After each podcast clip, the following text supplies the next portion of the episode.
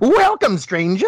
What you buying? I want to be the very best, like no one ever was. Mm. What is an undead man?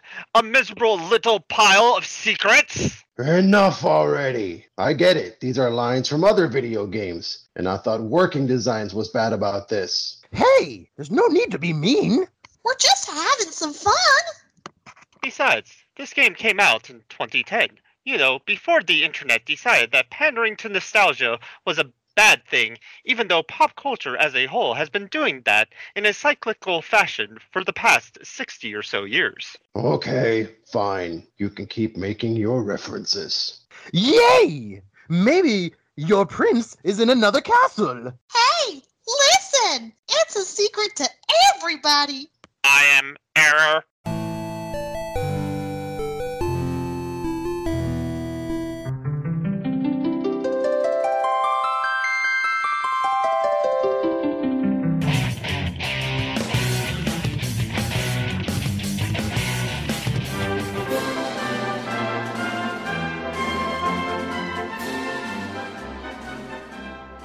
This is RPG Backtrack, RPGamer's official retro gaming podcast covering titles from the early days of PC gaming right up through the consoles of yesteryear.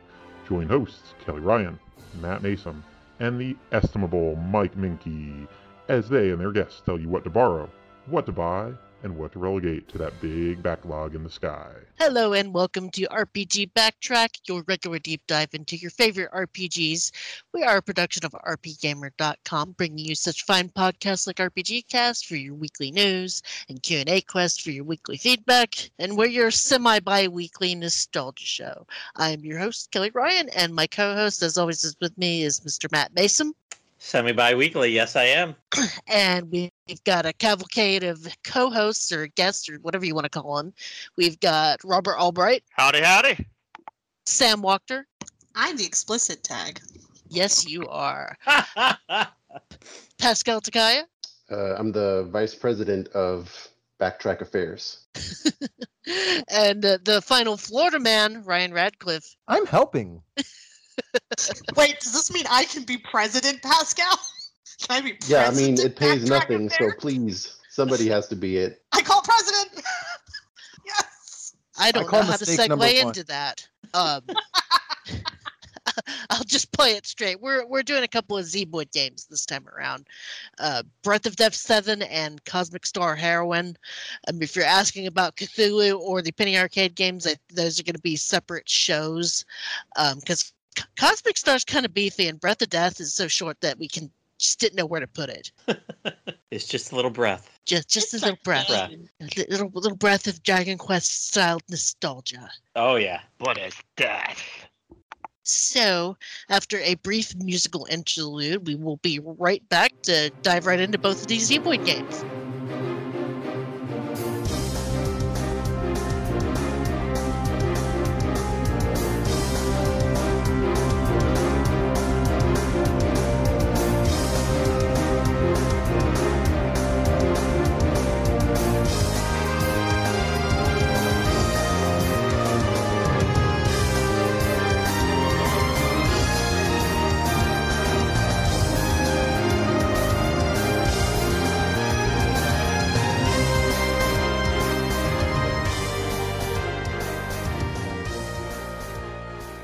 And welcome back to the Zeboyd Games RPG Backtrack. Z Z-Boyd. Z-Boyd. It, it's so hard to slur that, that name. Z- Z-Boyd. I, and, and if the title is any indication, I keep wanting to call them Zoidberg. But no, Z- There's the boys games. that make the games. Yeah. Um, Breath of Death 7, we're going to go into that one first since it is short and sweet and to the point. I think I played through it in like two hours over What? the holiday break. I, I was on Right. easy mode. Oh, that's right. I, I had lots of problems. I, I was at about six and a half hours. Yeah, the, the enemies are significantly easier in easy mode. Um, Maybe you're just not just- very good. I, I don't claim to be. No, because some of those random encounters can give you some problems even in easy mode. Um, especially in that last dungeon. Matt, um, so, don't- so basic. Sorry, you go ahead. They, um, Breath of Death, Breath of Death Seven is the original game that they say get good. Oh, let me tell you, it, it was one I had to get levels. Like there were times I had problems with bosses, and I'd go like, I'm like, this is ridiculous. This is a six-hour game. Why am I having a problem with a boss? So I'd click on like a ten-year-old playthrough, and I watch it, and I'm like, well, of course this guy's winning. He's like five levels higher than me. Yeah. Um, you get significantly more money and experience in easy mode too. I didn't have Uh. a problem with that. Uh, Well, money, money I didn't, but apparently experience I did. so the story of Breath of Death Seven, you're a skeleton called Dem Bones, and you're basically setting out to save the world. I guess. Well, hold on. You didn't tell the pre-story. Oh, right. So the world destroyed itself in a nuclear apocalypse, and there's nothing but undead things in, left Yep. in the world. hate when that happens. Humanity in in the year 20XX, humanity wiped itself out. Now there's only undead around. And uh, technically, the skeleton is I'm- silent, but you can hear his internal monologue via a special thing. Or I'm, I- I'm surprised they didn't go with the joke in the year 25XX, and people could just think of th- in the year 2525. I mean, back then, 20XX kind of was the joke because I wanted. Well, it started with Mega Man, and then Homestar Runner kind of ran with it, so that was the joke. And yeah, Eh, this, true. But uh, the song reference, I I I always think of because you know what if if man is still alive, if woman can survive, they will fall. and just kind of the the original release date for this game was February first, 2010. Um, originally on Steam and uh, the Xbox Indie Store, which is no longer around, which was kind of frustrating when I was trying to find Cthulhu Saves the World. Well, Uh. it, the Steam came years later. It, oh, it did. It did. It was not in 2010. The Xbox Indies version is the only version that released in 2010. Okay, my my bad. It- no, no, it's it's one of those things where that's, that's an easy mistake to make because it literally was I think like a year or two afterwards that they made a bundle and it was you got Cthulhu and um, Breath of Death together. yeah, because I I'm pretty sure I bought that bundle. That's how I for, got like, mine. And A I, and I and I Yep. remember it being like there was like a mild fear that they were because there was lots of threats of Xbox shutting down indies, like even in the earlier times, because it was always Mhm. like, do these games sell? What's the point of keeping this here? Like there was a lot of uncertainty surrounding it because on one hand it was a really great platform for people to literally develop and put their games out for a small cost. But by the other side of it, why do you keep a service open if it's only selling maybe under a thousand units, right? Like, there, there was a lot of drama with Xbox Indie Live. ba- back then wasn't Steam a lot harder to get onto as well. There was there was a rougher approval process for getting games on Steam, and I remember um, we talked to Robert Boyd in an interview, um, and it was before I believe some of the games were going on to Steam, and, and he was discussing a lot of the difficulties that came with the approval process, um, as well as the fact that they had to like retweak parts of the game so that it could work for Steam. Oh, okay. So the version that everyone got on Steam is slightly better than the version I played. is what I'm going to tell you. I remember when I first heard about this game, I was kind of annoyed because being an RPG enthusiast, I was like, I did not miss six other games in this series, did I? You did. I think that was the joke. Yeah. Well, I mean, I didn't realize that at the time. When I, the first time I ever, you know, saw Breath of Death seven, I was like, "The heck is Breath of Death? Where's Breath of Death Death one through six? And then, you know, I never, you know, didn't get around to it then. And then, you know, that was the the Zeboyd charm and humor. Yeah, so th- th- this game I- has I- it plays with its tongue firmly planted in cheek because everything is a joke or a reference to another game. Like the font itself is Dragon Quest. Yeah. Actually, Uh, I, I'm I'm going to agree with Ryan. I actually was in the same boat. I think a lot of people were, and um, until it was explained later in I think the interview that we had um, about you know why they came up with the name. Be, uh, and uh, uh, I will say uh, Robert uh, um, was has been very um, helpful into the insights of not just indie gaming, but some of their thought processes in creating their games uh, over the years. So Now, quick question: Did this did this come out before or after Dragon Fantasy? Uh, so this was before. Ah, This was okay. before. Yes. Okay, So Uh. a bit of preface, just just to give some listeners uh, a bit of context for Breath of Death About and why our year. gamer covered a bit. Um, yeah, there was a year difference um, between Dragon Fantasy and Breath of Death 7. Um, RPGamer did not cover indie games for the longest time, and it wasn't until Breath of Death 7 um, that we actually had to come up with a process for um, indie submissions. Robert Boyd actually had approached Michael Cunningham, you know, back in 2010, being like, "Hey, I'm making this RPG. It's a parody of all these other RPGs. I know you guys don't have any sort of guidelines for, um, you know, indie games, but I would love for the site to review the game." He he was a big fan of the site. Michael approached me because at the time I was working PR with him, and he said, "Like, what do you want to do?" And I said, "I don't know. Like, I don't think it's necessarily a bad idea." Um, but it does open the floodgates for everybody to send us indie submissions if we don't come up with something that is concrete. And during the early parts of 2010, 2011, everybody wanted to show their game out, whether it was half done or half baked. And I mean, I, I reviewed a lot of games that came from uh, Xbox indies. A lot of them were pretty terrible, but Breath of Death was the first one that we did, and I'm I'm happy that it was a game that we took a chance on because we were one of the only sites that did review it. RPG Fan was the only other one that um, Robert Boyd was able to kind of get into contact and basically asked. Um, nobody paid attention to it, which was a right shame because even in our awards ceremony that year, we actually gave it an award. We actually said it was a good game. We told people we're like, play this. It's so much fun. Um, Do you remember what the award was? Oh, it was something along the lines of just I think it was for writing actually. I believe it was Okay. something like it was like a third place for writing, I want to say. Um, but a lot of the staff really liked it. Like after I had reviewed it, uh, I gave it a three and a half. Um, I said to Michael, I'm like, no, this game's really fun, and we should maybe consider doing more stuff with Robert Boyd. So we did interviews. Um, you know, we had early looks at Cthulhu before other people did. Um, and Breath of Death is just it's it's a game I hold to my heart in the sense that it put me in a position where I had to help the site kind of figure out where where indies were going to fit. Um, and I I take that very seriously because I am someone who champions indie games a lot. I'm also the first to tell them when they're a piece of shit too. Mm-hmm. Um, you know, in this era, like, you know, I helped a lot of indies with some of their games. Like when I scored it poorly, I said, here's what we could do to work on it. So I have my name and a few credits for a few games that were fixed later on. Um, this one I love because it doesn't take itself too seriously. The No. characters are really, really fun. Like all of them are really fun. Like my favorite character was actually Sarah. Um, I just thought Sarah was so adorable. You know, little ghost historian. Like, how do you not love her?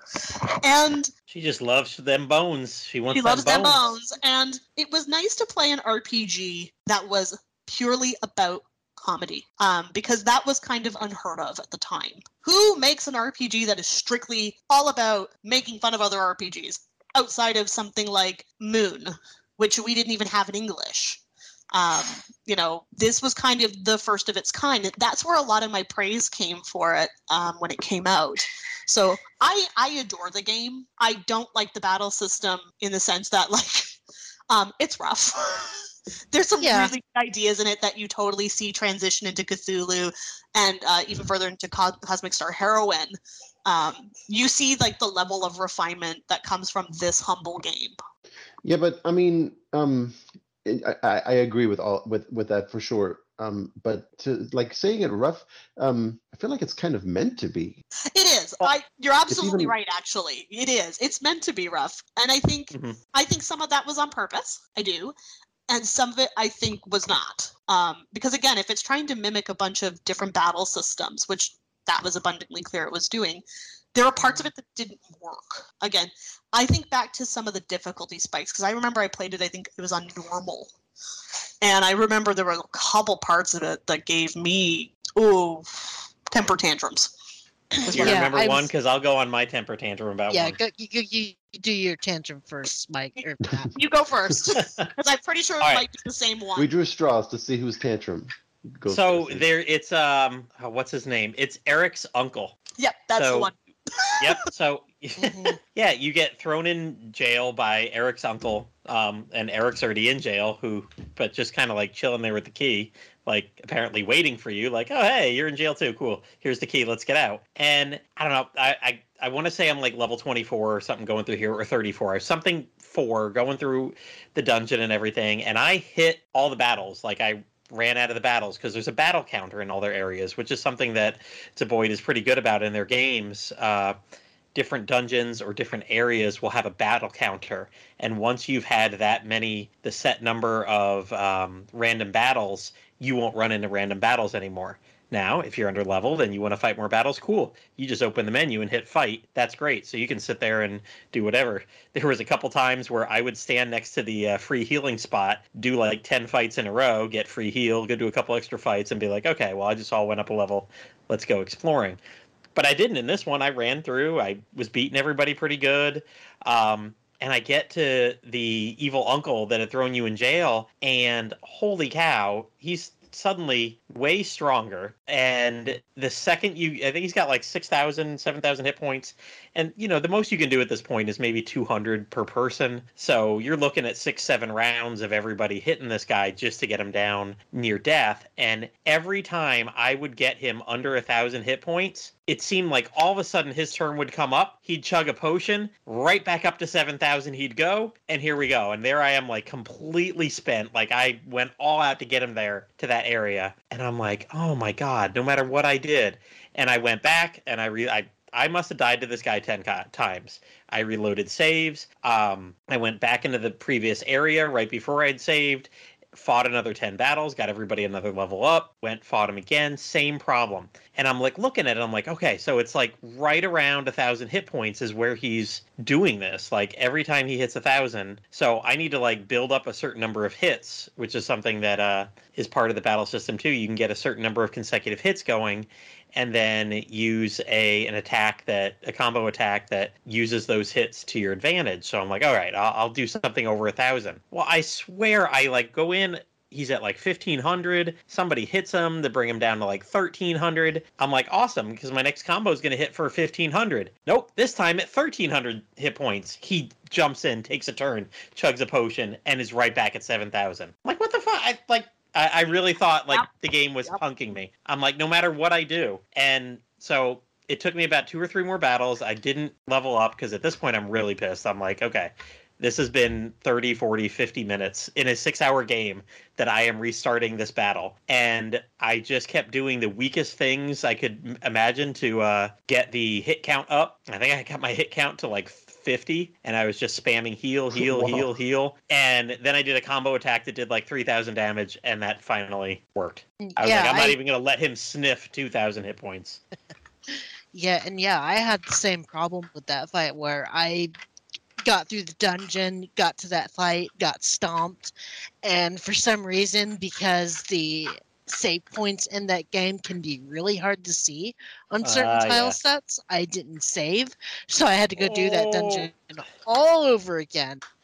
And yeah, I had to uh, grind a little bit to get past that fight, but I don't think he gets into that chugging a potion loop, uh, like you were talking about in the easy mode. Well, I don't know if it's a loop, but uh, he because I, I only survived one potion and then I was gone. So I don't know if he Yeah. chugs potions again or not, but I could never get him back down another 6,000 hit points. Once he chugged the potion, the battle was over. I'm like, nope. I knew I couldn't allow that to happen. And 30 minutes later, I didn't. Yeah, that sounds um really frustrating. Like I, the way I would describe the combat system is it's it's very Spartan, but like Sam was saying, like you can see hints of what you know would be in later games and the the way that um Zeboyd uh, keeps adding um like interesting spins to their combat system, and that's that's present here for sure. Like the combo system you mentioned, Mhm. but um I don't know. Yeah, I I. I I'm not even sure if I got to the boss you're describing, um, or if that was maybe the one that I um like I quit on because I did quit on a certain boss and never went back to it. Um, that might have been the same boss, but I, I don't know. Something like the combo system seems to me like I would I would enjoy it for like if I use it if I want to use it, but not if I'm forced to. Like what you're describing is like misusing the system. You know, being forced to misuse it, and that that that's not okay. Well, I'm, I was forced to more abuse it. I had to like not. I uh, I guess I could have. I had to ignore it for a while. I had to build it Yeah. way higher. I, no, at no point did I ever string together 20, 30, 40 hits in a row without using somebody's ability that would Yeah, just. would I mean, do that, half right? the Like, abilities Yeah. combo break. Half the abilities have the combo break on there. Like, Mhm. and so you're like I- I had to the really- system. yes, I had to choose every. I had to choose weaker attacks because I knew I was building up to something. Know, I had to chip away a little bit slower, knowing that if I did this for maybe ten rounds, I could finally put in that one gigantic attack. And and the fact that you had to like grind at all and and like you were saying there's a um a limit to the number of battles in an area but like the limit is is is pretty big i think it's like there's like between what 20 and 30 random encounters per area maybe Mostly, yeah. i mean You ever you ever look at that on the overworld? um thought it it, was hilarious. it's been It was so many like- years i don't remember Hundred or something like that. I was halfway through the game and I did realize there was a battle counter on the overworld, and I was at one sixty one. I'm like, okay, so Hmm. Never running out of that. but e- even having like 20 or 30 per dungeon like how many Yeah, the So if you the battle counter for the where you get overworld was a total of 200 battles. Oh, okay. And I did mean, we how many mention that dungeons the do you get into 20 or 30 bat- battles and you know so even exhausting that should be more than enough It should. Yeah, like Yeah. I should have been like if I am exhausting your battle counter in the dungeon where I'm fighting this boss, I should be at a level where I should be able to take on this boss. And I, like was the like, idea Good. Yeah, oh, I love the idea. I like, and I actually like the ability to just battle whenever I wanted because, like I said, afterwards, Yeah. every now and then I would just abuse it. I would save next to a, uh, you know, stand next to a save point, run some battles, heal up, do it again, knowing that whatever I can just hit fight. I don't have to walk around in circles or anything. yeah and it, there was a couple of times that I would walk around in circles and forget that there was a fight uh, button. Oh, I did that too. I did that too. Um, did, did we forget to mention that? and hit the fight button. Uh, did we forget to mention that enemies get stronger as the battle goes on too? Yes, every round they go up ten percent. Yeah. So yeah, that was another reason I kept dying at that boss. You know, by the time he was chugging a potion and I was almost beating him in le- round ten, he's at like two hundred percent. And I'm like, okay, well, I'm not living to three hundred percent. Yeah, no, you were you were dying. Yep. You were you were not winning. Most anytime you Nope. got to three hundred percent on anything, you you were just dead. You just give Yeah, up. that was my breath of No. death right there. Nope. It's it's not good times. All right, It's so a what did? cute game. It's a cute game Uh. Oh, it is cute, and you know what? And like I said, it's really. It's not that hard. I mean, if you think about old like Dragon Quest games and everything, like to me, as I was playing this, I distinctly put this in in the Dragon Quest Six era because of the fact that it had spills, spills, spells, and abilities, and they were separated a little bit. I guess because abilities were not supposed to rely on your magic ability. Um, well, the magic would obviously rely on your magic stat because uh, you know Sarah had one of the abilities if you chose it to boost her magic power by 50% and that was that that's a very Dragon Quest 6 Dragon Quest 7 era thing where they had those split into two different categories although how do you guys uh, like the level up and skill choices you had every level up I, Um, I I, oh. I enjoyed it, though. There was one time that I was pushing through, you know, pressing the A button to kind of push through the text, and so that they leveled up. Like, oh wait, I picked something and don't know what I picked. Hmm.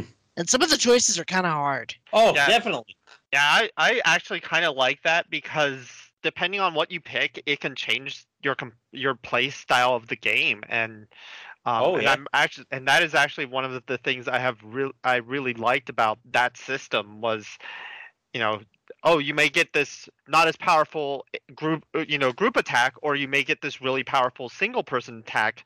You know, uh, but which one do you choose? Do you want the one that's going to be really powerful for single target, or do you want this group one so you can try and get through, you know, the fights faster because it'll this attack everything. explains it. Uh, I this explains why I had a hard time. I make notoriously terrible decisions when when it, it's like my choice. Oh, I get it. No, I like and exactly what first Robert was saying is a lot of times like if it was abilities or spells, yes, your choice was like a heavy hitting single target spell or a less a great uh, um, one that would work on mobs better or even healing. Like there was a better healing, you know, increase your single person healing or learn heal wave that heals everybody a little bit. Um, And yeah, I just kept thinking, I'm like, well, what do I have more problems with, the bosses or the regular battles? And honestly, I thought it was the regular battles up until I got to that frickin' king. Also, I didn't understand, I guess, you know, and this is you're you're playing through this game and it's pretty basic, so I didn't get it. I didn't understand until late in the game, and I think it was only one or two people I thought about it with. There was where it was like, oh, add one hit or do whatever, and I'm like, add one hit? Why would I add one hit? Who cares? But that's when I realized it made all the abilities add one to the hit count, so your combos would charge up faster. And I was like, ah, damn. Once I realized that later, there's no way to go back and respec. So, and then a lot of times it's the stat thing like, do you want 40 extra health or 40 extra magic? Or do you want 40 strength or do you want te- all your every stat to go up by 10 or just your strength by 40? So, like- you you were locked out of things once you made that choice too. Like, especially like if it was a spell or a skill, you were only going to get that choice once. And I understood that a little too late. I was like, man, I'll learn another healing spell later. Nope. It sounds like a like a surprising amount of like depth um and like tactics is involved in this like in, in this like otherwise really simple combat system. Exactly. That's I think that's where my frustration came with it because it was later when I started running into the problems. I mean, that one fight I mentioned right away, I was like, "Well, damn. This game was so simply presented. I didn't think it was a big deal." That I picked the group heal for 40% strength instead of a 90% single person heal. And here I am in boss battles where there's one boss just smashing one person at a time for 220% damage. It almost And- makes me makes me think about like going back and, and giving it another chance. Almost. Except Almost. for those fun dungeon designs. Yeah, Oh. if if I had one complaint about this game, it was the the dungeon design. It especially later in the game where all the areas kind of look the same, it gets frustrating. Gosh, there was the city where you find Lita, I believe. It's the first twelve. damaged city. I went in there and I cleared two maps of the city and I walked out and I went all the way back down and I'm like, okay, well, what do I need to do to do the story again? And I went to the town or I went to go through a cave and it's like, oh, you can't go here till you clear that city. I'm like, what do you mean? I cleared the whole city. There was nothing else. I ran the battle counter down. What am I supposed to do? And that's when you realize, like, oh, there's yet another road out the other side of that. And the mazes, the the cities are all maze. Everything's a maze. It's just Yeah, at least the go. city has like um visual interest to uh, to look at while you're doing the maze. But the um like indoor like caves or oh yeah, um, just the standard dungeon where it's just like this hallway or this hallway of like nondescript just f- tiled floor going uh, ru- running right next to like a, a long waterway and it looks the same no matter where i go I, I think what frustrated me most about the city levels in particular was there's so many spots where it looks like it's like bush or a, a patch of grass or something, and it's an invisible wall, and you can't go around it or through it. oh there was yeah. I I can distinctly remember one city where I was like, cool, I'll just go this way, and yeah, it was just an invisible wall. like Yeah. no, right because it wants you to try every path because there's usually a, a, a chest at the end of it even though you don't see it. So um to make Yes. it I, I was trying to figure that out too. Is it is it is it to pad out the game to make you know the the mazes of long hallways so tedious to maneuver through? And uh, like you were saying like uh, going around each and every single like bush in the city? Or is it some kind of like oh this will be more entertaining than just walking somewhere what um, Well, is thought it was. is it a design flaw or is it are they really copying those early '90s RPGs really well? I, I think they're copying those early night Exactly. early 90s RPGs really well because I remember Phantasy Star 2 being that way and hating that. Oh, hey, this reminded me of all the Dragon Quests I grew up with. But Uh, luckily, all the Dragon Quests I grew up with came with a map in the guide, so I was like always like, oh, I know where to go. sp- specifically, um, going to Fa- Phantasy Star 2, the Tower Dungeon. There was Yeah. the, the one dungeon, one dungeon where you had to enter one of three towers in the middle part of the game, and the tower itself was a maze. I think I think that was the uh, probably the most iconic dungeon from that game, but at the same time, it is the most frustrating dungeon in the game for Phantasy Star 2. And um, I didn't do I didn't do a lot of dungeons. I think I got through like part of the second one before I switched off to something else that caught my interest because that's just how my brain goes. And um, but yeah, so I didn't run into the frustrations with the dungeons because I never got into some of those later dungeons that it sounds like were really more of the issue. Yeah, and literally the worst one is the final dungeon. You know what? For some reason, I went right around the side and I got to the end of that dungeon so fast. I thought I was going to have such a problem with the final boss because I don't think I got my battle counter down even halfway. But Yeah, the, fi- the final back- boss I beat on the first try. I was like, oh, see, I because I did this, I beat the game and then I backtrack out of the final dungeon so that I could do, go do the optional dungeon, and trying to find my way out of that dungeon was a nightmare. Oh, yeah, I stumbled through luckily on the first try and I thought, oh my God, I, yeah, I didn't think I was going to do that. D- did you uh, do the the optional boss? I did not. Um, the optional boss is a duck dragon, and it's a reference to Adventure on the Atari. Deep cuts. Yeah, that that was like I understood that reference. really funny though. I did appreciate that according to Article 121.09 of the RPG Making Code, they included a uh, dungeon with uh, sewers, you know. Yeah, I I had to take a picture of that moment because it was like, well, it's confirmed every RPG has to have a sewer dungeon. Th- that was the joke. That was the joke in the game that made me laugh out loud the hardest. Oh yeah, that was one of the. I mean, I took a, I took quite a few screenshots, but that was one of the ones I had to post. I was like, no, this is good. This is really good. um s- some of the other ones were kind of grown were they like the the joke about why uh why motherbound was named the town motherbound was named the way it was Oh, I missed that. Why was it I named thought that the way? joke was just the name.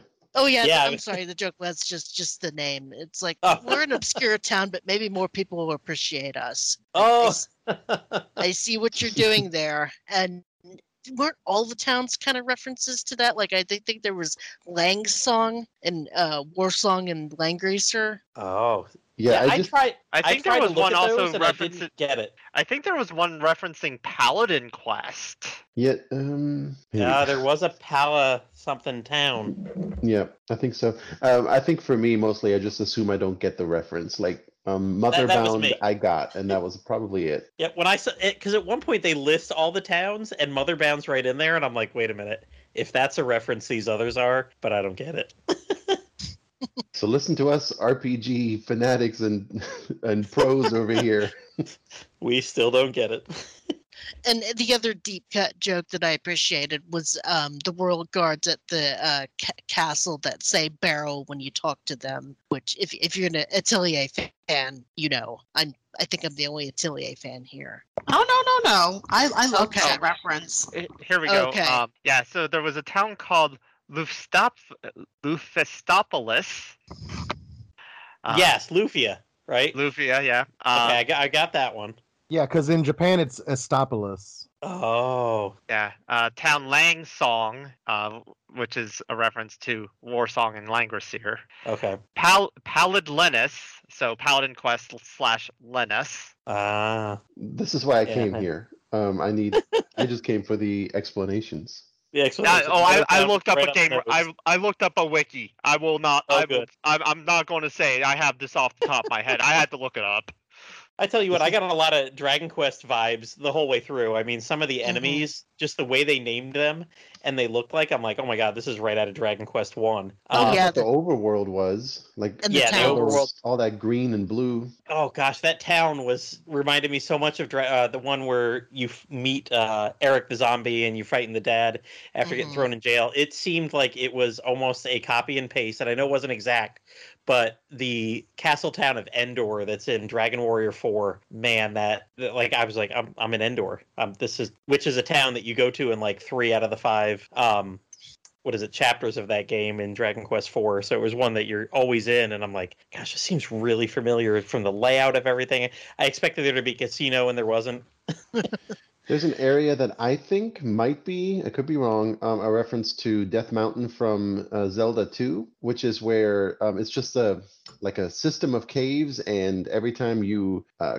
pop out of one back into the overworld, it's, Yes. it's just a tiny area where there's two or three other entrances. You have to choose which one to go in, and uh, like uh, um, it's not it's not a recollection I want to have, but sure made me think of Adventure of Link, Death Mountain. Ooh. I think at the end, if you took the wrong path and you got to the end of it, it would even told you like, nope, this wasn't the right way. hmm that I don't know. Oh, and uh, Breath of Death 7 did not win um, story. It won Editor's Choice Oh, Thank you. that's lofty. for for best downloadable. But see, now we know why we've never heard of one through six. Is because RPGamer wasn't covering any indies That's up right. until then. it's all our fault. Well, really, I'm just going to go ahead and push this on Sam because I wasn't around back then. Pretty much. Ah, neither was I. We're all washing our hands as fast as possible. It's fine. But yeah, if- if you want a charming little game that'll take you maybe what couple of hours to get through, th- this is definitely one to check out. Um, just just bear in mind it has a lot of referential humor in it, and if you are annoyed by that, you will be very annoyed by this game.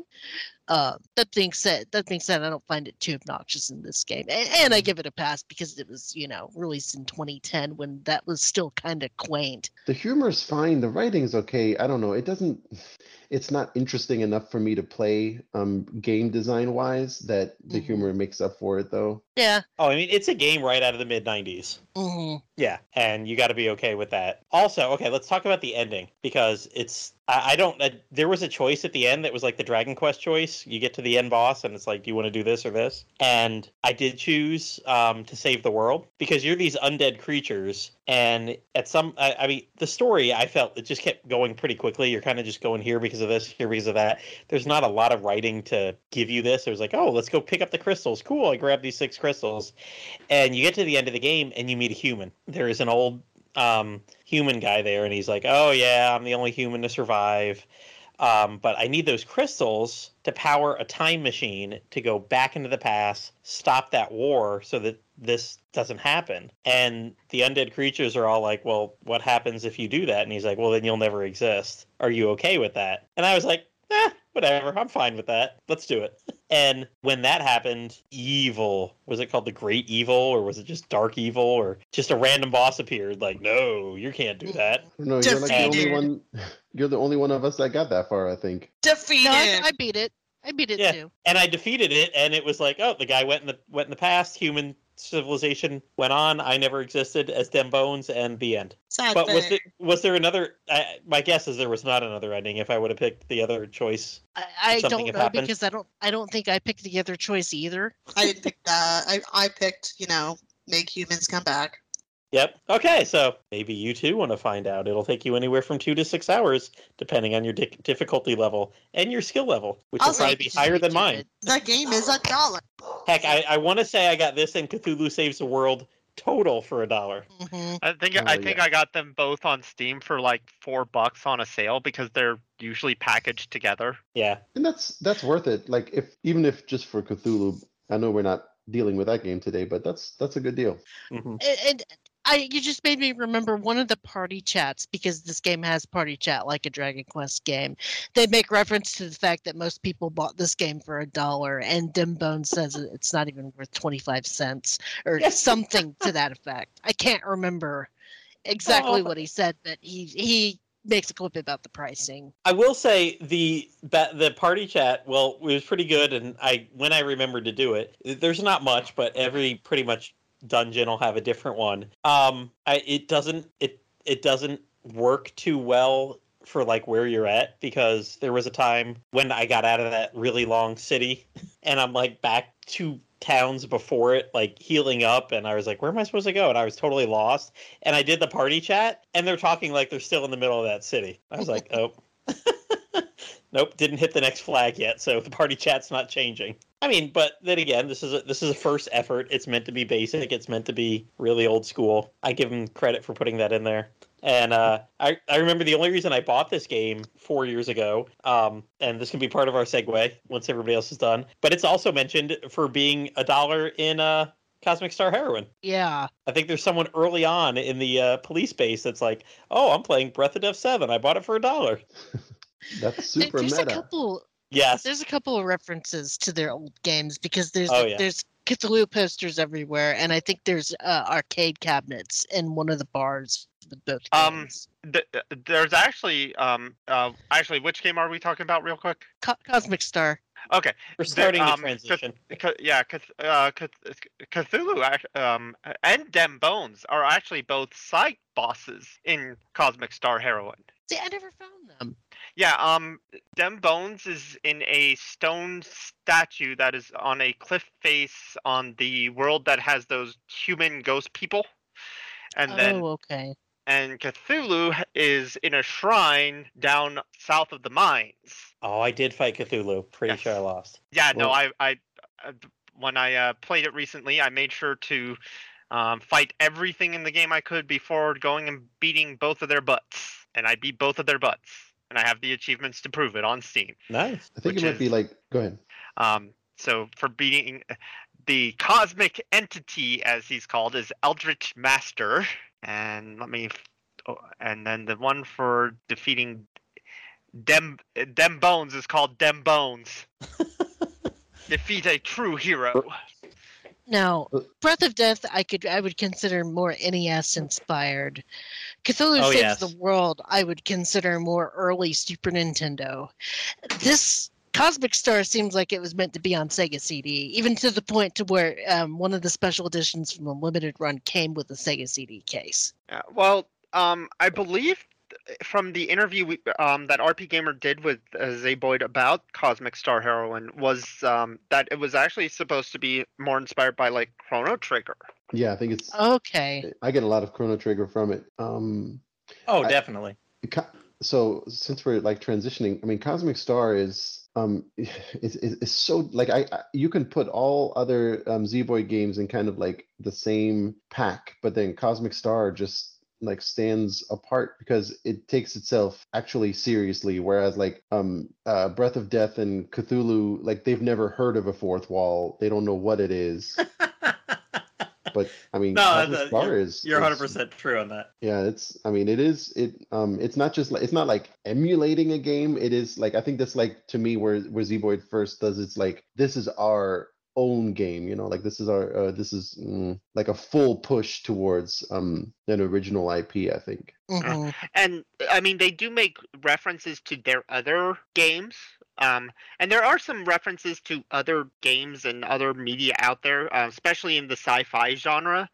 Um, but it really, I, I will agree with Ryan, or was that Pascal? I'm I'm actually 100% confused now. I'm Kelly. uh, I'm Error. That cold's are really affecting you. Yeah, really.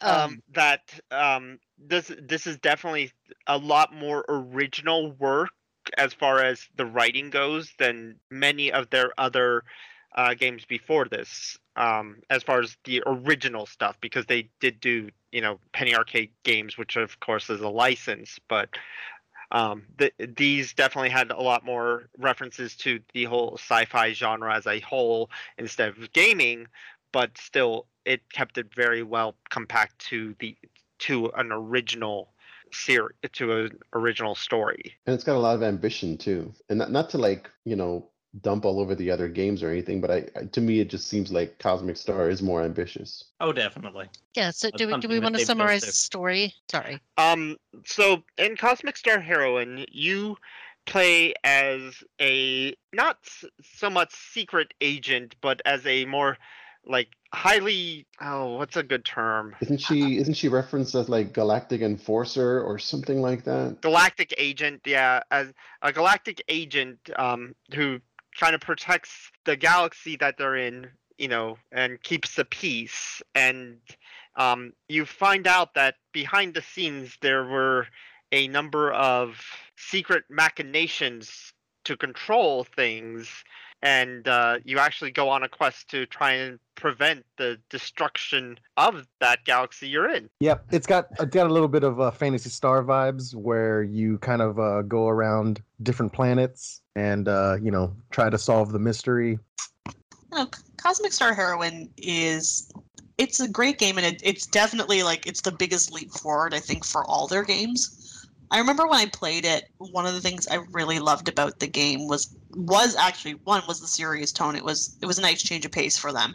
But I really liked that battle system. I like Mhm. Really, really, really like that battle oh system. boy. Okay.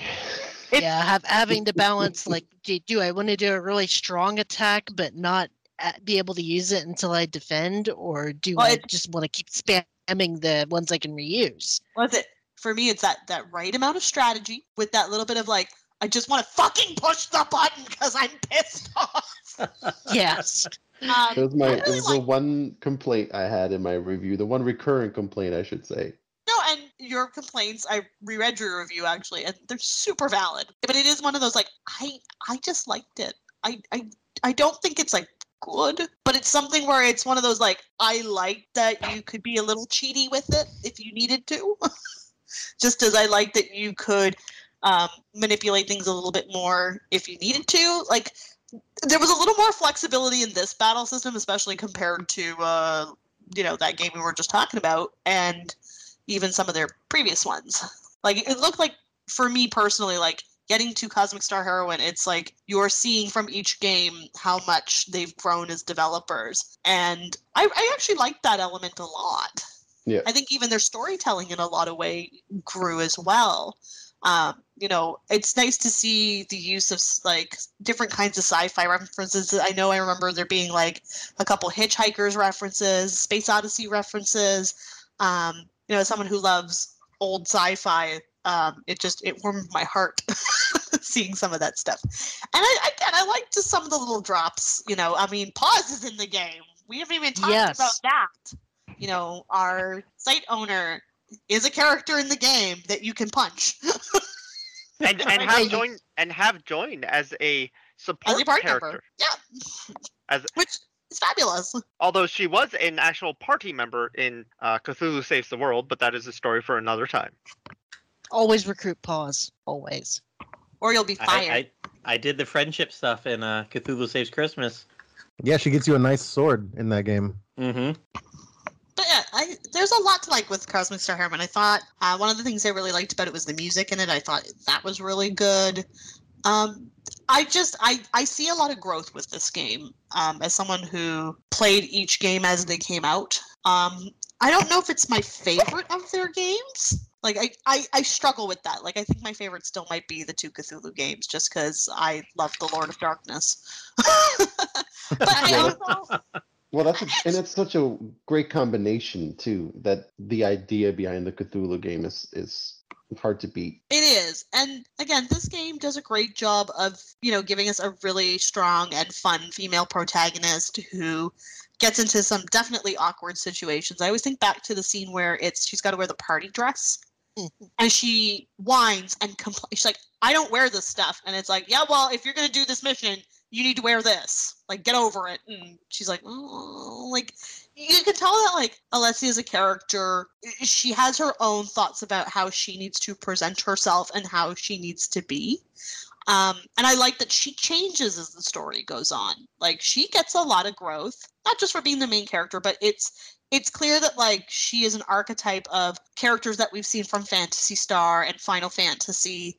Um, I mean, I even love that the game had weird references to Mass Effect, which I was like, oh, Mass Effect. That was not what I was expecting from my sort of JRPG game here, but here we are.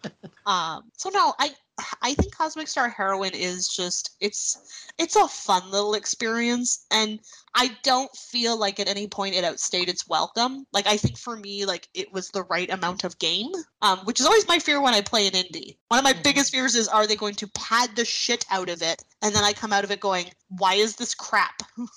Yeah, I had because I'd played through it again over the Christmas break, and I remember it being much longer. Or I felt like I remembered it being much longer the first time I played it on PS4. And when I beat it within like two days, it was like, huh. I felt like this game was longer than it it ended up being, which which is was perfect because you know it let me get through the game at a decent pace, and I finished it before it well wore out its welcome. That's for sure. But I I think it's kind of that perfect indie game length where you you still have a fun time, but you don't feel like you're just sp- spinning your wheels waiting for the game to end. Yeah.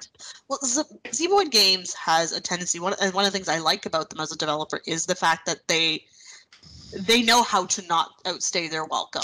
The battle systems may have moments where you're pissed off, but when you're actually making progress in the game, everything feels like it fits. Even if the dungeon is not well designed, you know the dungeon needs to be there to progress the story. Just as, you know, you're playing an area where you're like, oh, I got to do this mission. You know that all the pieces link together. Everything does cohesively fit, even if it doesn't fit perfectly. Um, and that is so apparent in the two games that we've talked about tonight because even with Cosmic Star Heroine, I found like I didn't always love exploring in that game. Just I found a lot of the areas weren't that interesting.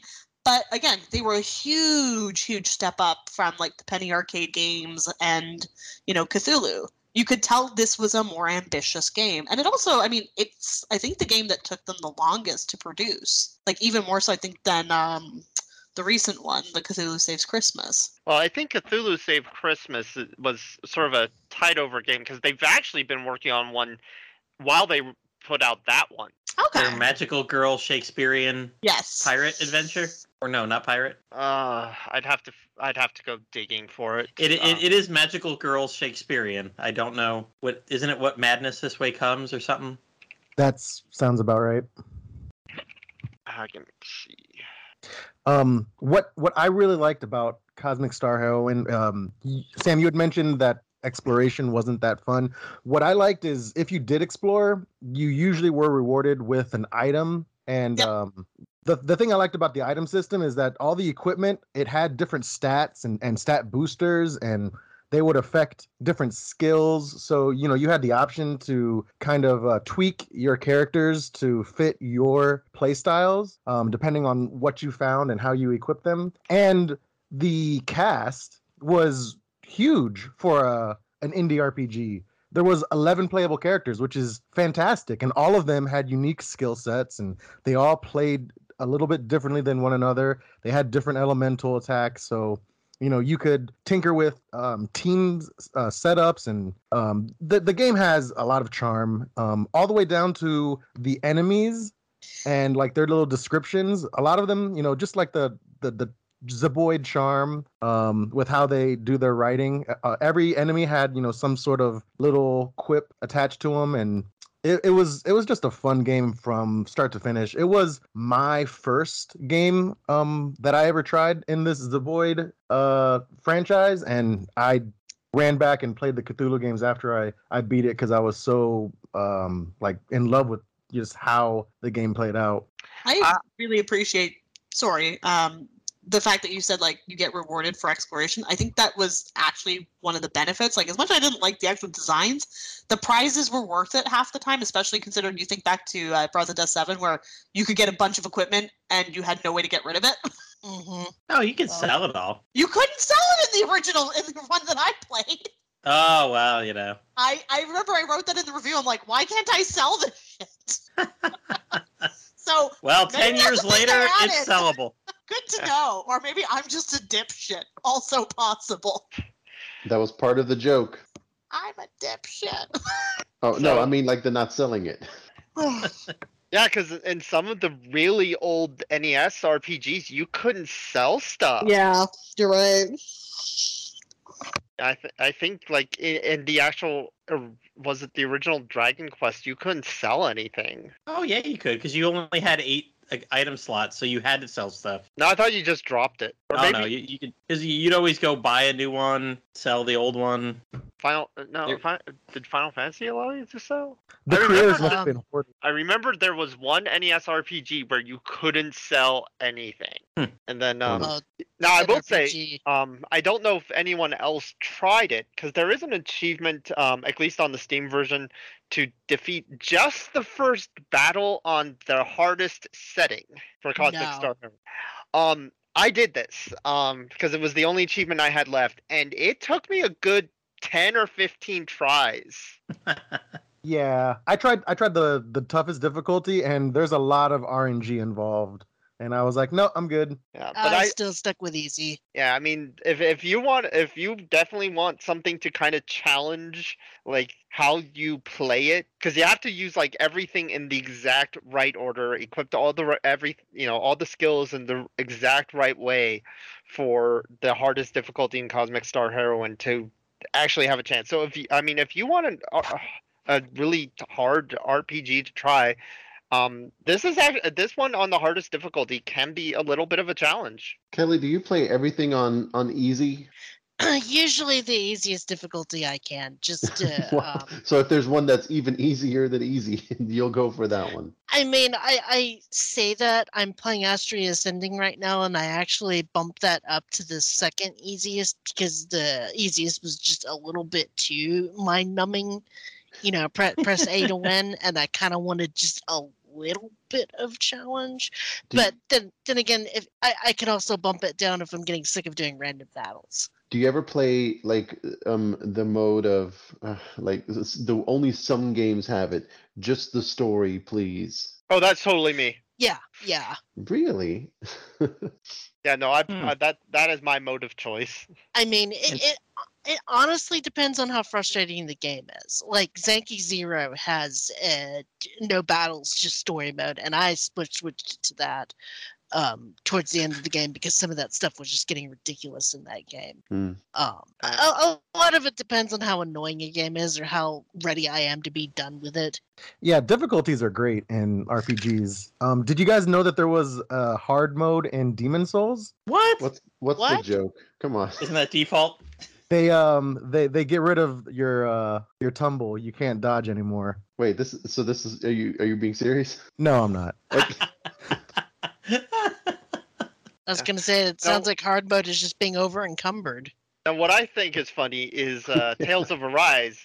Um, Baseline had a you know story mode in, so you know if you want things, yeah, as a like casual mode, and then they went and added very easy mode separately. If if I see a game and when I start a game uh, for the first time and the menu says when I select the difficulty that you know it's one of those games where you cannot change it during gameplay, I actually have like just a small amount of stress when I'm thinking about which one do I want to go for Oh yeah, I'm the same way.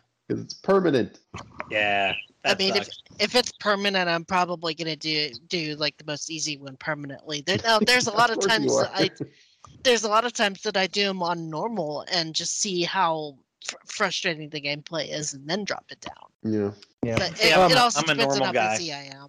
I am. play everything on normal. As I've I've gotten older and I work more, I've become more like Max Storm, where easy like you know he was always big on being Mr. Easy Street. We used to make fun of him for it, and I Mhm. feel like I'm taking that mantle every single day because I'm just like, do I have patience? No. Do I have time to be mad at things? No.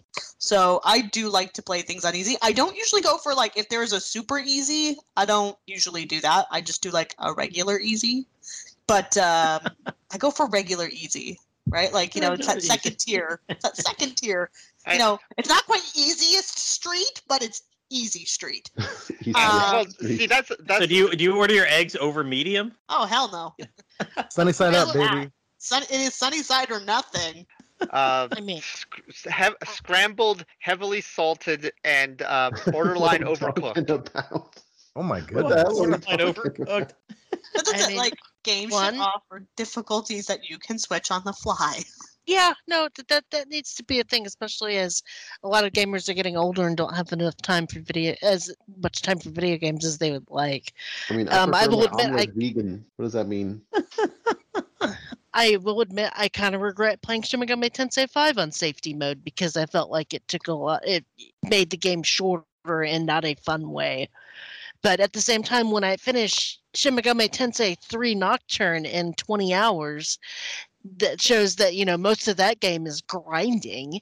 It's kind of frustrating that some RPGs pad pad games out more by being grindy, and that's what I appreciate about both of these Zeboyd games is that they didn't feel padded. Um, the difficulty was like just right to where it. I you know, I still had a challenge even if it was uneasy, and Both just of them? yeah. Matt was talking about how it is grindy. But well, he's- Bre- Breath of Death, right? Well, To be- Well, Well, it's a different I kind played of on normal, grindy. so there's like that. one thing I will yeah, give Breath Kelly, of- you don't get to comment on, on grindy when you're playing on easy mode. Here, here's the thing about the grindy, like going back to Breath of Death, though. Like that level of grindy is a choice, right? Like it's that, like, because again, you can beat it on normal and not have to do that grinding. It's hard, but it can be done. mhm. So normal Um, mode is hard. Pascal, uh, you're uh, confusing. It's like devil's I'm else. advocate. Yep, what? Um, Love I'm I'm super sure though that what um Ryan on your on your stream you have to do a, an entire playthrough of Demon's Souls in what you call the hard mode now. Gotta Yeah, do not it. no, being able to no, that's okay. No rolling allowed. All right, at least like one boss, not just the boss, but like the the run up to the boss. Come on. I wouldn't even know how to how to engage with an enemy without being able to dodge. That's a lot of parrying that I'm not even good enough to do yet. Well, you know what they say. Um, but um, Get good. back back on back on the just cosmic that That's what star. They say. back Go on the cosmic star uh talk Mhm. um did you guys have like a favorite moment or like a, a like a favorite character or anything that that shined Oh, it, it's funny you mentioned that. We actually have an entire segment devoted to it, and with as off the rails as we are being, I think we need to quick take a break and go to that segment. oh how about that transition time Yes, Look at tra- that. thank you, thank you for doing my transition for me, Ryan. so we we will take a quick musical interlude, and we will have a roundtable where we can get into our favorites of these games. So come right back.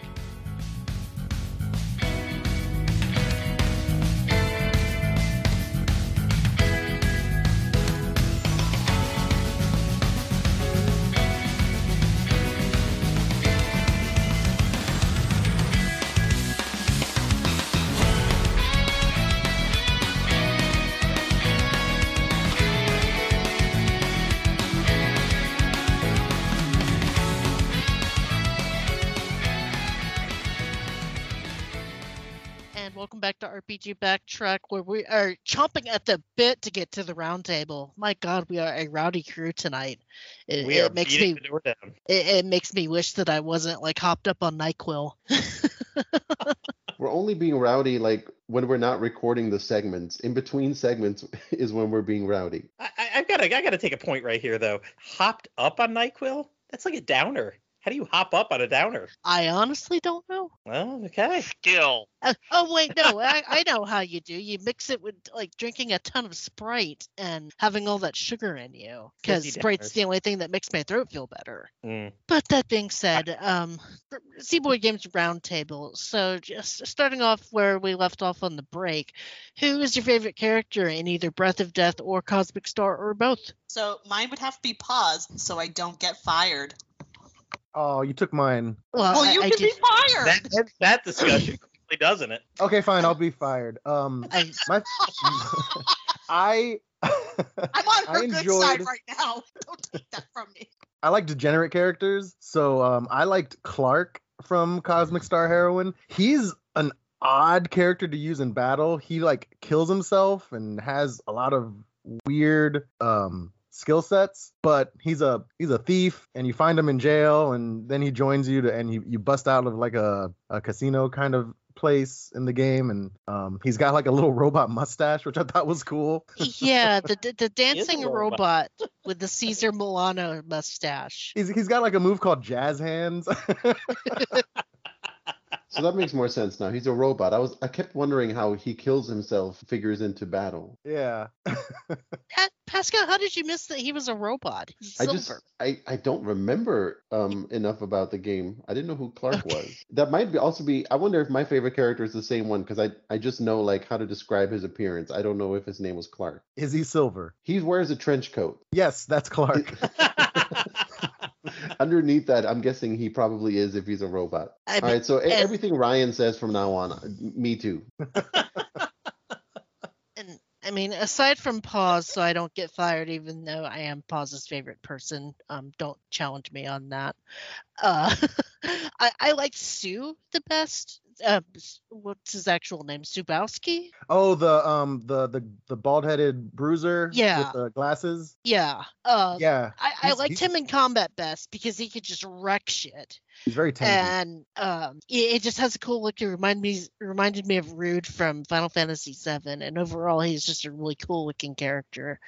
And I also kind of had a, an affection for Dave the hacker a little bit because he looks just like my husband. okay, so now it's gonna be weird if I said I like Dave, right? No. What was the uh what was the guy that was dead in the game? Talk about kill himself. Oh, Orson. Orson Bolivar. The, the detective? Yeah, wasn't like the whole race is that they die and then they become the next form of themselves, right? They start off like Uh, humans. Yeah, they start off as humans, and then they uh, the Nilopians. Uh, they Uh. start off as humans, and when they die their first death, they come. They will eventually reform as a ghost. Yeah. Yeah, because that was like the whole point of the uh, one of the missions when you landed on their planet. Like the mayor got killed, right? And you had to solve Yeah. the mystery of who killed him before he came back to life, or he came back to life but couldn't remember who killed him, or whatever. Wait, I wonder if that was my favorite character. He's purple. yeah, I remember that the one I He's liked was the detective. For a ghost, he's, He's a big fat. fat purple blob. Is Pascal colorblind? We're giving him all these color combinations. He's like, My yeah, memory doesn't- doesn't says it was bell. it was the one that was a detective. I had assumed that meant he was the one with the trench coat because that's like the classic detective look. But maybe I was wrong on. Oh wait, no. Um, Orson wears a trench coat too, doesn't he? I thought he's like in a spacesuit or shit. Something. Okay. You know what? Every anybody you guys Oh, all you know what? He's I'm in a sure is suit. There's a couple You know people what? wearing trench coats. he is in a trench coat. That must have been who I was thinking of. All right. See, that's why I didn't know who Clark was. I just want to say, you guys tried Did to make me gun? make me doubt myself. Does he have a bubble over it's his okay. head? Someone else is gonna mention another character, and he's be like, you know what? That was my favorite character. That I like oh, that one. Lauren, that's right. I mean, Sue is pretty good, so Um, I, I honestly, I, and I can't remember her name, but the leader of sort of the renegade faction from Cosmic Star Heroine. Is it Arietta or Aret Areti? Yeah. Ar- Ariette whatever. or something. Or- Mhm. Yeah, I really liked her. Um, and there's a point in the game yeah, she was if really you're good. if you're I liked doing like one of the side things, you find out about events in the game. I'm I'm um uh, how spoiler free are we or Um, we can we, not can care? completely spoil. Not at all. Yeah. Yeah. Oh, you- okay. Not So at all.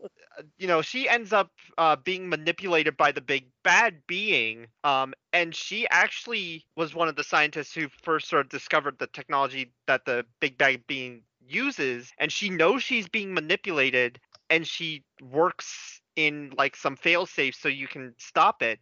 But she also knows that there's no way to stop it once it started taking her over and yeah. you've- and she's so she kind of becomes this tragic character for your party and you uh, you feel bad having to kill her near the end of the game and like right after you kill uh, you know either right before or right after you get like this ultimate weapon for her that you can't even give her Yeah, Yeah, I was- I found that to be annoying. I, I was I was kind of annoyed that she left the group because at, the beginning when she first joins she's not that strong but then as she gets her her drones and she gets different abilities she gets like a second character that she that she can manipulate along with you know her moves and then everyone else's moves. So it's just you know another another heal or another attack that that you can have on the field. And then she becomes really powerful and then yeah you lose her and uh yeah it's unfortunate. But I just I just really uh, when uh when I found out that you know she you know a, a sh- you know she's been around for so long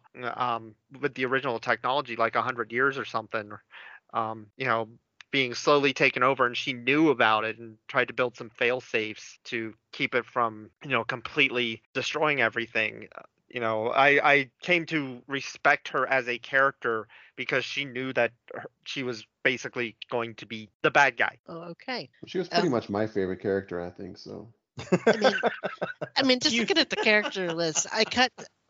It's actually harder for me to find a character I didn't like among the party members because I, I'm remembering that Lauren was really cool. The uh, singer slash um, Bye. kind of rebel, yes, singer slash spy. I liked Zorv the bounty hunter because he had some really cool moves.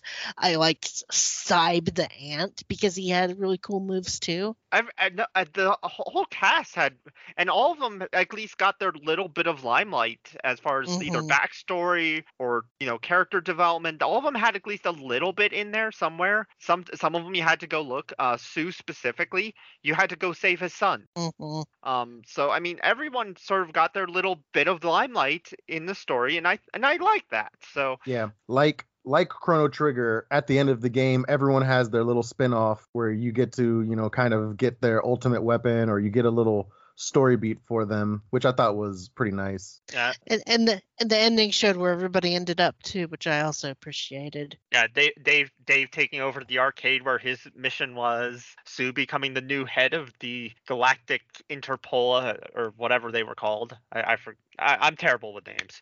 Um, you know, uh, the Alice's, you know, cousin going back to the police force and being promoted. You know, everyone had their own little bit in the limelight and everyone really gets a good you know good ending. So and and they do and actually they do kind of leave it open for a possible sequel at some point too with the ending. So i'm i'm really i'm hoping maybe they'll go back to it um but i also know that uh, some although we are praising the game quite heavily there were a number of people who felt the game may have been too ambitious for them. Yeah, so it's funny you mentioned that because I was about to rain a little bit on what you guys are saying, um, because the characters are like like pretty interesting on paper, but we've also already mentioned how how short the game kind of is. And for me, um, those two things played a little bit against each other, where um, when uh, characters that are uh, potentially interesting didn't get for me like enough i didn't get enough time with some of them they didn't they didn't um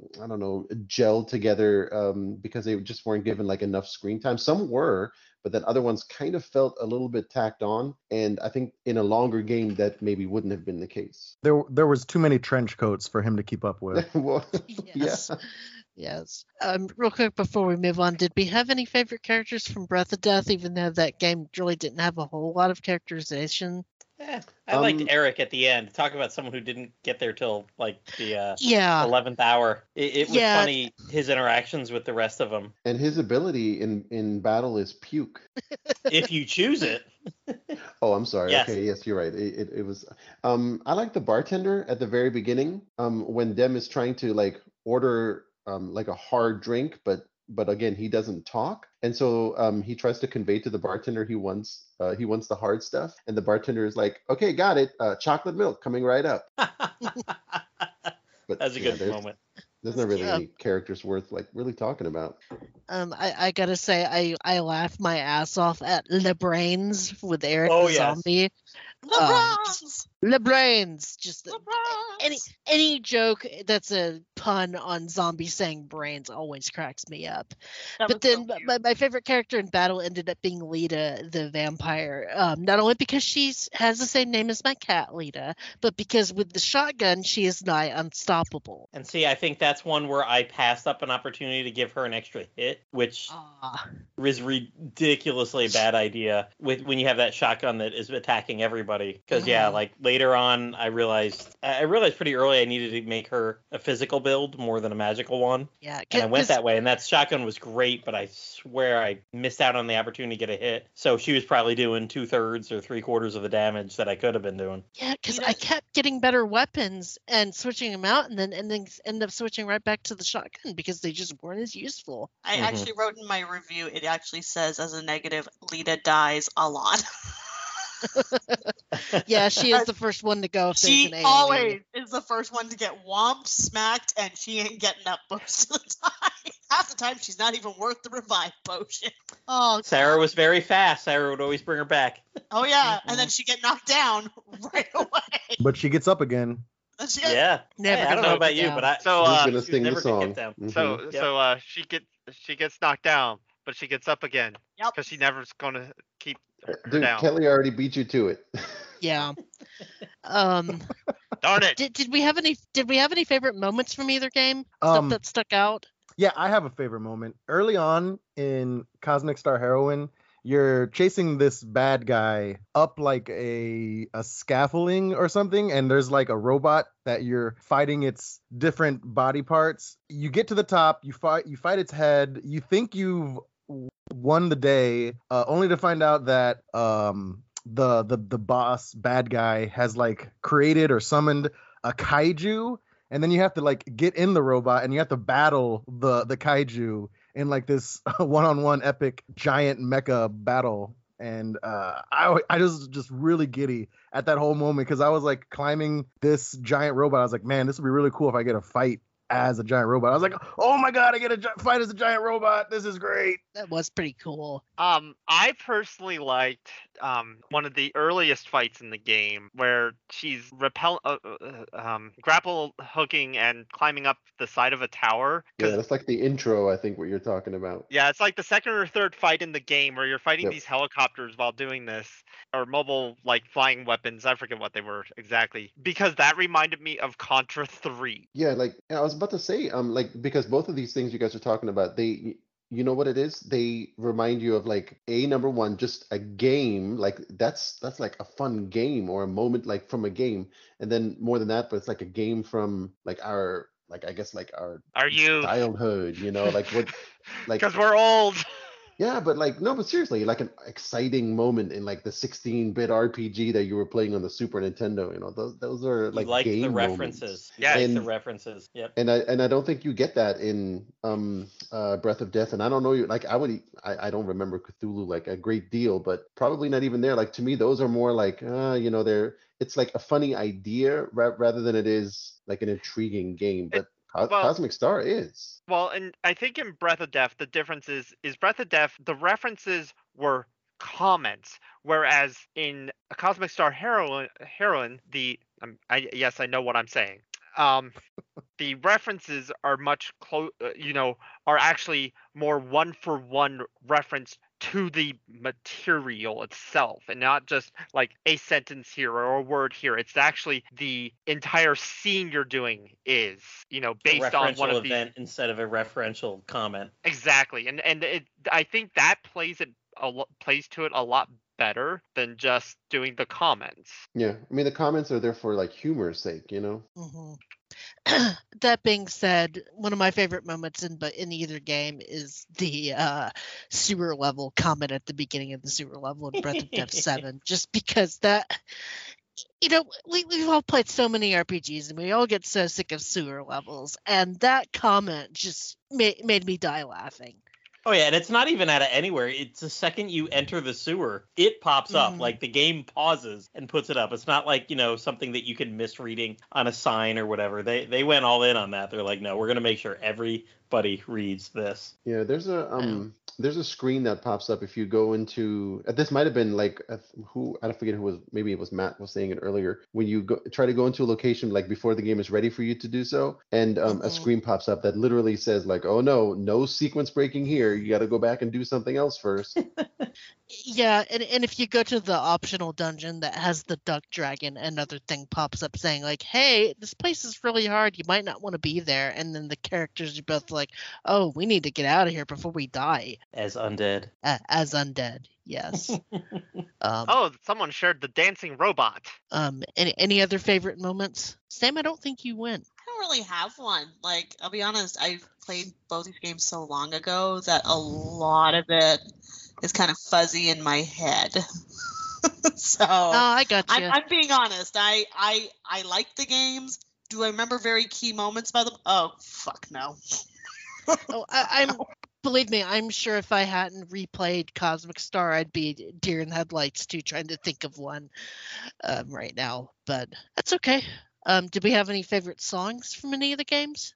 I just remember liking uh, a lot of the music in Cosmic Star Heroine. Nothing really Yeah, the- stands out. Yeah, that, Yeah, that soundtrack was really good. And um, just a note that I made, it's by Hyperduck, uh, a, a company called Hyperduck Soundworks that has done a lot of indie games, and most recently were the sound designers for Eastward, which is that um, indie action game that came out recently that's supposed to be really good. It's on my back. It's on my to to buy to playlist. Um, that that being said, I appreciate that Breath of Death didn't use chip tunes. Um, just because I, I don't know, I felt I feel like sometimes if people don't get chip tunes right, they get really irritating after a while.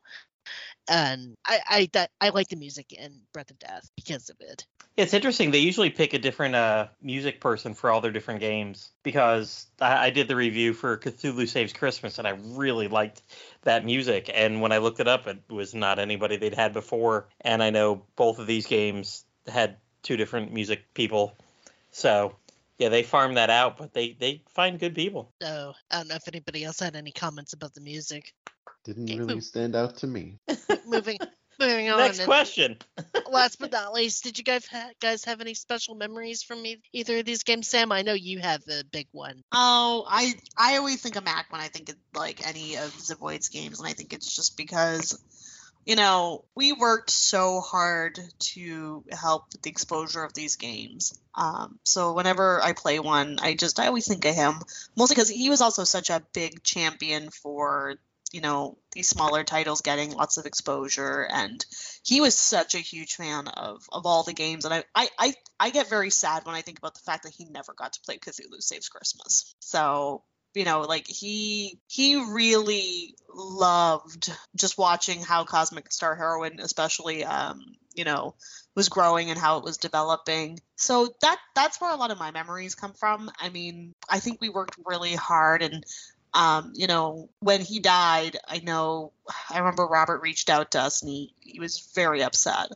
Oh Um, yeah, You know, like it was hard for a lot of us. So that that's my memories of them. And I mean, you know, I think Michael would be so proud to see, you know, um, these games kind of continue to thrive. hmm yeah. I, I remember reading Robert's Twitter post when Mac passed, and uh, just I could see the sadness in his words, and I, I was really happy that he gave him such a good eulogy on Twitter. Yeah. it was so sweet. that being said, um, I, because I played these games recently, I don't have quite as many memories other than uh, me telling Chris, uh, like, "Oh, hey, I'm playing Cosmic Star Heroine again," and I hear him yell to Anna, "See, Cal's playing it twice, and you haven't even played the game that you're in once." Ah, that's great. It's like, job. "Oh, that, Well, that's funny." You know what? This is kind of a theme because um, our our our rival, bitter rival site, RPG Fan, um, they have a podcast similar to ours called Retro Encounter, and Michael Sollosi is their host. And uh, they did Retro Encounter, or, or they did Cosmic Star Heroine. I think they did two episodes on it in November or just December of this past year. So just a month or two ago. And he talked about how he spent an ungodly amount of money on this game's Kickstarter to get a boss or a bonus boss or something in the game. He's like, you know, you can look back on the Kickstarter page. I paid a whole lot of money for this. I really was excited about it, and um, and he he talks all great things about the email exchanges they had, and they chatted with them, and he, he loved when he finally got around to playing it just now. Um, he loved what they did with the dog. It was like a childhood dog of his or something like that um, that was a bo- bonus boss or something like that and how they did it and it, he even said the same thing he's like you know i had this in the game i invested all this money in the game the kickstarter and everything he goes and i played it for maybe an hour when it first came out and was like eh something else shiny came along and until they actually covered it on the podcast and he sat down he's like i better play this man like i i, I did this all six seven years ago or five years ago I killed I think it was, money. yeah, I, and I, I I went back and looked at the Kickstarter. I want to say that Kickstarter is like 2013, and here it is 2021. He's just starting to play the game for real. so just like Yeah, pause, you know, got got some got in the game, and but still didn't get around to it. Nope. I mean that that's problem with game being a gamer sometimes just so much so so Mhm. much Mm-hmm. Mm-hmm. Ah, too many games, not enough i mean time i've beaten cos let, uh, uh, let me put it this way i've beaten cosmic star heroine tw- heroine twice compared and paul's is still in that game too and she's not touched it Now, when I get around to playing Cthulhu Saves the World, uh, before the next time we do Zeboyd uh, Part Two, late, wait, way later this year, um, do I need to keep an eye out for pause in that one? um yes and no she's in it but she is an actual like story driven party member Oh, okay, so i got that far Oh. into that game i actually got pretty far in that one Okay, oh good yeah, it's, it's not like those to- games are that long. Yeah, but I don't, I don't have to go searching. That's good to know. yeah no she arrives on a spaceship spoilers Um, yeah, Pascal, I, I Ryan, um I uh I just you know I got into the Zeboyd games with Cosmic Star Heroine, and then I jumped into both Cthulhu games, um, which I also reviewed uh Cthulhu Saves Christmas for RPGamer, the Switch version. You did. You you did it a year later. I did. I think I gave it like the same score as you too. You did. I read yours and I'm like, yep, it's still that. Um, but yeah, so like I became a big fan of theirs, and um, I'm looking forward to this way Madness Lies. Um, it's been a while since we've gotten any new info on it, but you know, COVID and all that other stuff. So hopefully they're still um, you know, working hard on it, and I'm looking forward to their next project. Um, You know, fo- following them on Twitter is really interesting because you know they're working on it, and they have been for a couple years now. And you, they'll just throw out game ideas all the time. Yes. Like, w- would you like to see us and do a zombie game? and I'm like, wait a minute, are you working on something? Get back to work. you have an idea. I know you're a two man group, man. You got you got a lot of work to do. Don't go pushing hundred game ideas out there. I mean, who knows if they're like Pixar and they just keep like a whiteboard of game ideas that they just work on on the side. Oh yeah, yeah. I just find it funny because yeah, even when it became clear what they were doing and they got their name, I think I submitted a few name ideas. Um, but it, it, it just the amount of times they were like, hmm, what if we did this? What if we did that? What if we did this? Like, damn it, come on, get going. You got your idea. By the way, the title of the next game, speaking of the their Twitter, is "This Way Madness Lies: A Shakespearean Magical Girl R- JRPG." Oh, I had all those words in there at some point together. Well, not together, but separately. You got most of them. You got most of them. I of got them. most of them. I knew it was a magical girl RPG. And Shakespearean, you knew that. And Shakespearean, yep. Well, that's where the quote comes from. So no, they- they, they're a great studio, and uh, I'll only mention our RPG fan people one other time. They had a great interview when uh, Cthulhu Saves Christmas came out. They had them on their uh, Retro Encounter podcast, and it was cool to hear them. And I think I've interacted a couple times with them on Twitter, and I think once or twice on our Discord, because I want to say one of them's on our Discord, not regularly, but lurks around. Pause will summon him every now and again if somebody uh, asks a question. Yeah. Um, I I hang out uh, with uh, Scott, who runs their streams. Um, and in fact, I've got him going on my other monitor right now. Um, I'm sure when this gets tweeted out that they're gonna at Zeboyd. Um, hopefully we didn't say anything too critical because I mean, th- these games definitely made me a fan, and I cannot wait to ch- check out Magical Girl, Girl Shakespeare when it comes out. But it'll, it'll probably be a day one purchase. Oh yeah, no, they they they're they're ne- um I've en- I've for the most part enjoyed everything. I didn't really enjoy the second um Penny Arcade one they worked on, but at the same time, working on a licensed project is tricky. I especially one with that type of history to it. Um so Yeah. but as but as far as um like all their in-house stuff, I have definitely at least enjoyed what I've played, even though I haven't beaten it all. I own it all.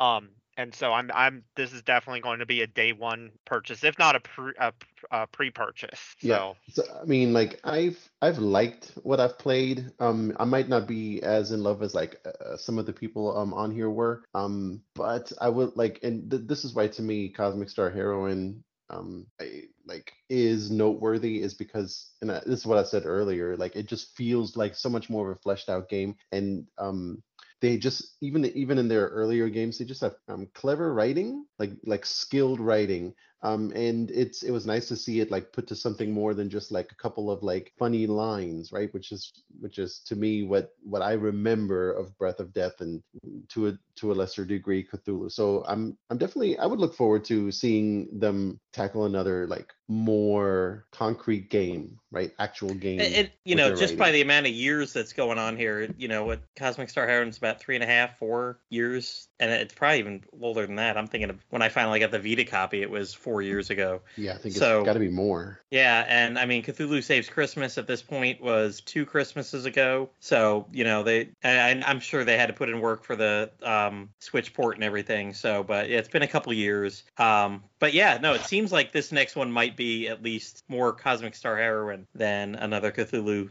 sized adventure. yeah, uh, 2017 was uh, the release date for um, Co- uh, Cosmic Star Heroine. Um, it was released on the Switch and Vita in 2018. Yep, that's when I played it. I played it right before uh, Dragon Quest 11 came out. It was a nice game to finish in a week. Then I realized I had Oh. another week, yeah, I think that happened to me too when I and I played uh, came out. another another girl short indie game. Uh, what was it? It wasn't even really even indie. Um, gosh, the storybook one. Gosh, we gave it a 5.0. I can't even think of the game. Was it Ubisoft that uh?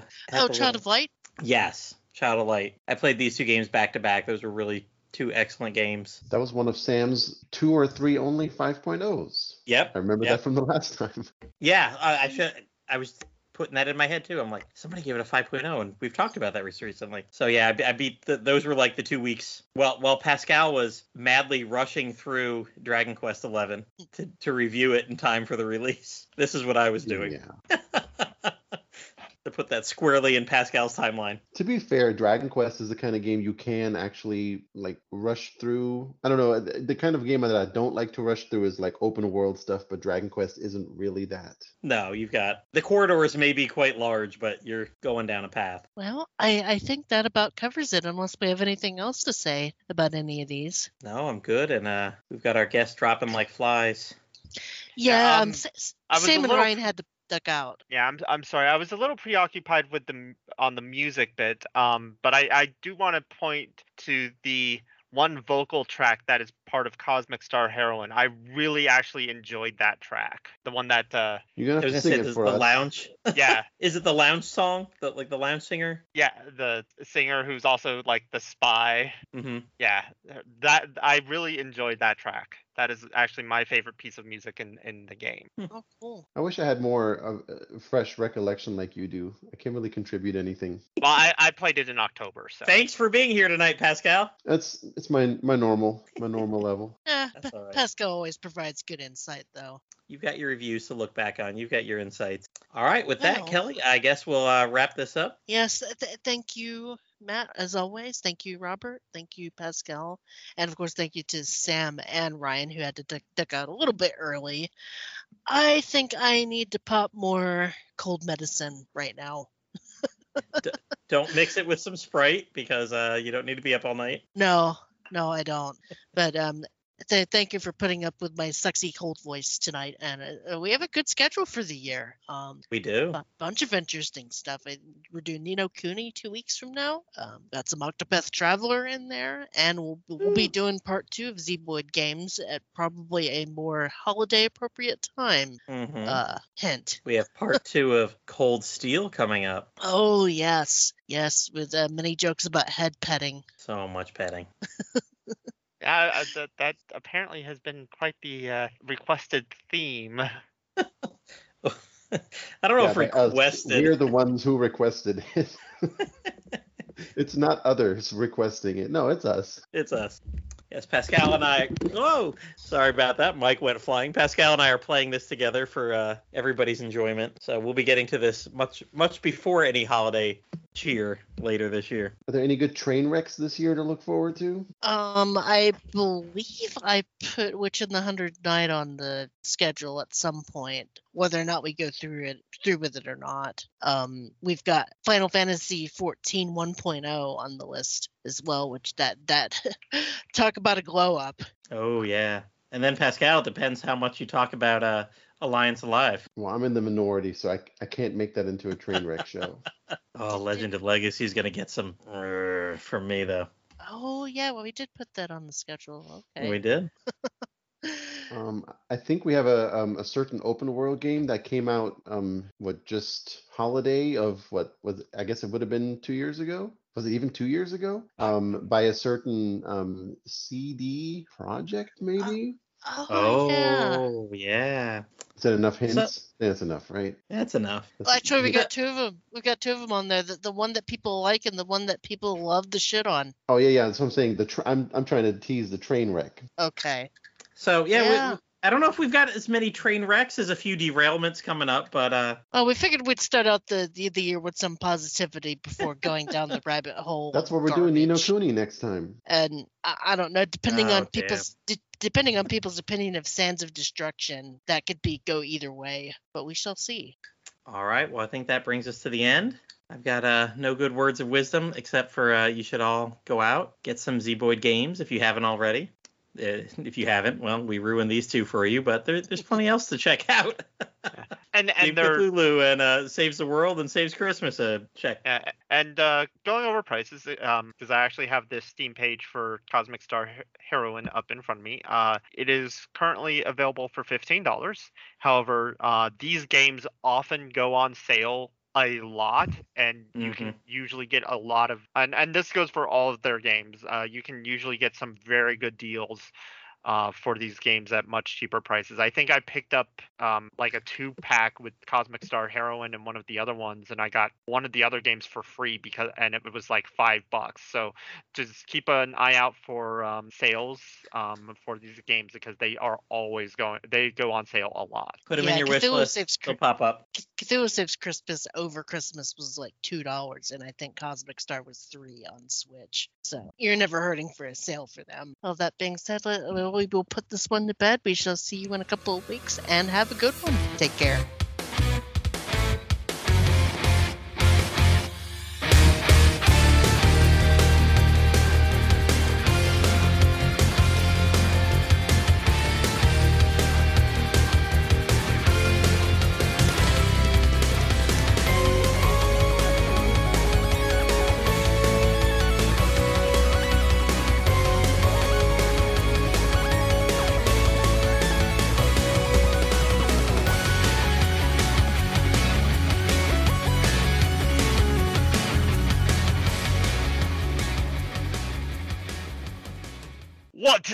Undead man? A miserable little pile of secrets?